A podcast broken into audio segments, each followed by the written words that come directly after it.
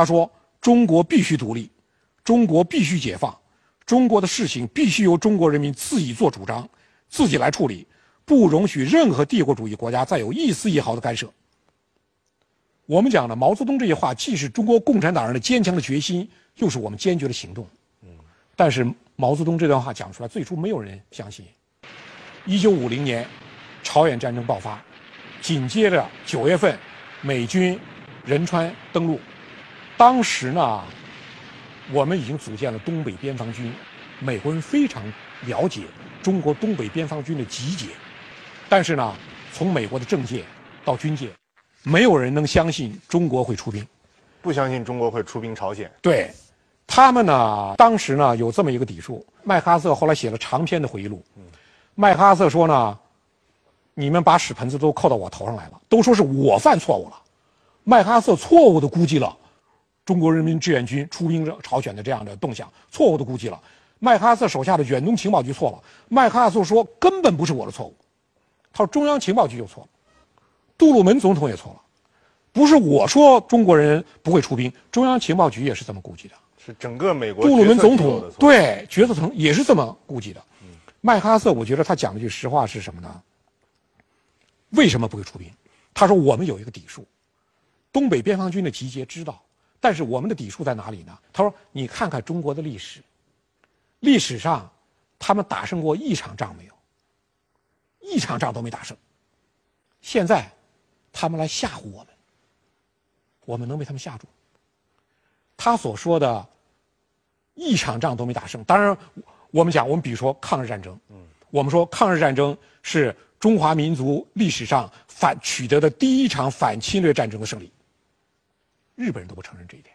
日本现在把就是说他的第二次世界大战在中国战场的失败作战，他认为是平手。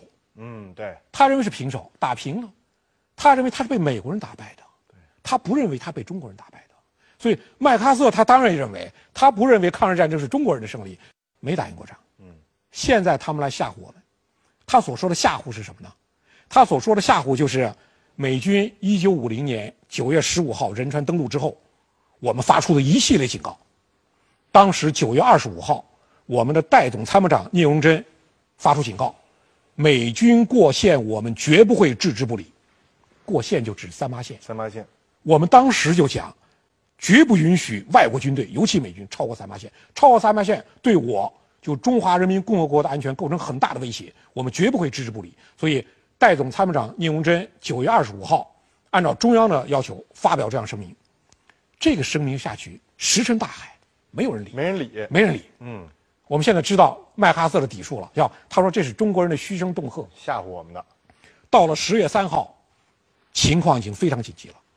十月三号凌晨，周恩来总理紧急约见印度驻华大使潘尼加，紧急约见，因为当时中国跟美国没有外交关系，我们要把我们的决心意志通过印度驻华大使第三方传到英国。嗯，再从英国传到美国。为什么周恩来总理十月三号与紧急十月三号凌晨紧急约见潘尼加呢？因为十月二号晚上，中央政治局已经开会了，决定中央政治局开会已经做出了出兵的决定。那么在这个决定之后，我们要抓住最后一次机会。我们在美国访问，后来跟美国人会谈，我们反复讲的问题，我们不想跟你打这场仗，我们就没有做这个打算。我们当时的部队，一个是在剿匪，第二个是在生产，在田地里生产，在从事农副业生产，大量的战斗骨干转业复员回去了。所以说，我们志愿军组建东北边防军组建是临时从田地里收拢部队，从剿匪的山沟里收拢部队，组建东北边防军。你说我们有蓄意要跟美国人打场仗吗？我们后来在跟美国人会谈的时候就讲问题，我们从来不想跟你打这场仗，你是逼得我们不得不打。我们一次一次发出警告，周恩来总理十月三号凌晨的这这个警告非常明确，周恩来这个警告就讲了：韩军过线我们不管，嗯，美军过线我们要管。这个警告通过潘尼加传到英国，传到了美国。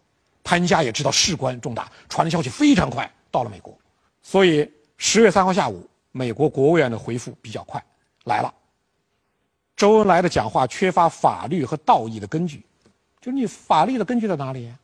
道义的根据在哪里？你要管，你凭什么管？你有法律依据吗？你有道义依据吗？美国人不看他，他出兵朝鲜，他越过三八线，他的法律依据、道理依据在哪里？他指责你，你有吗？因为在今天这样一个世界上，过去到今天都是强权世界。对，你有权，你就是有说话的份额。你有大棒。对，所谓拳头大，嘴巴大。对，你没有拳头，你赶紧闭嘴。所以十月三号下午，美国国务院正式回复是周恩来的讲话缺乏法律和道义的根据。十月四号，美国国务院正式回复，不要低估美国的决心。然后十月七号，不是麦克阿瑟，是杜鲁门总统下令，美军越过三八线，直扑平壤。十月八号，毛泽东主席下令，中国人民志愿军迅即向朝鲜境内出动。我们说，这就是五零年的那一次，不可避免的，中美在朝鲜迎头相撞。从根本上说，我想就是一个国家、一个民族维护自己的领土完整、主权独立和民族尊严的决心。五零年的那次志愿军出兵朝鲜，我觉得意义绝不仅仅是在一个，就是我们打了一场抗美援朝的战争，战场层面，绝不在战场上面。嗯，它是一场政治作战。对，这场仗证明了什么呢？证明了就是一八四零年以来，所有中国政府在维护国家。安全利益面前，全部都妥协退让。现在一个新中国的政府，西方得出这样一条结论，就是新中国再不会涉及国家安全的问题上退让，他再也不会退让。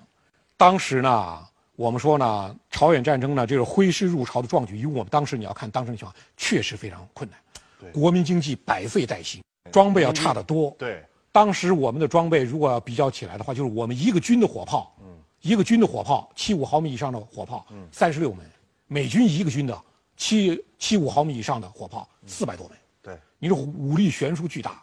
就当时呢，我们是国民经济亟待恢复，双方的这种装备相差巨大，而且我们军队长期作战，当时亟待休整。就我们说，大量部队都在地里搞生产，实际上呢，表现出了中华民族最大的选择。就中华民族在维护自己的安全、主权独立和民族尊严上最大的选择。这一点选择呢，我觉得深深地印在了历史的印记之中。日本一个教授，他讲过这么一句话，他说：“一九四九年，你们的毛泽东讲，中国人民从此站起来了。”他说：“我们我们听了都不相信呀，一个国家一个民族这么长的时间，你看一看你们的历史，一塌糊涂的历史，弱。一个领导人一句话就站起来了。”他说：“我们都不相信。”一九五零年，他说：“你们竟然敢出兵朝鲜！”他说：“把我吓了一跳。”而且你们出兵朝鲜，不但出兵了，而且你们竟然把美国从北部压到南部去了。他我这才觉得，中国人确实跟过去不一样了。毛泽东讲的话有些道理。我经常讲，我说一个民族站起来了，它是个宣言吗？它是个理论吗？是个领袖的号召吗？它最终是一个民族的坚决的行动。如果没有这个民族坚决的行动，以志愿军为代表的中华民族这种代表整个民族的意志，维护民族尊严、维护国家利益、捍卫国家主权，当然我们这个捍卫主权是在更大的范围之内。就说呢，我绝不让危险挺进到边境，我们再做这种做这种亡羊补牢的尝试。你看看，就是我们抗日战争纪念馆本身就是中华民族一个屈辱地。对，两个国家之间发生战争。战争发生地点竟然在卢沟桥，就是战争没打，日本人已经扼住我们咽喉了。日本的华北驻屯军、东北关东军、华北驻屯军已经深入到如此的地步。腹地，华北腹地。中日战争在卢沟桥爆发。我们说，任何国家战争不是边界爆发吗？嗯，分水岭、山、河流，然后口岸，它不是的，竟然在卢沟桥爆发。我觉得到卢沟桥参观的人，如果我们有心的话，我们问一下。民族之间的战争，国家之间战争，为什么在这爆发？这中华民族这部屈辱的历史，我们看得非常清楚。对，这也就是呢，一九四九年我们出兵入朝，坚决的抗美援朝，对中华民族这种历史的了结。我讲买回十二生肖，把被八国联军抢的十二生肖全部都买回来，放到整整齐齐放一排，这个历史也没有了结。我们的朝鲜志愿军的这场仗。我想，就是对中国屈辱历史一种了解。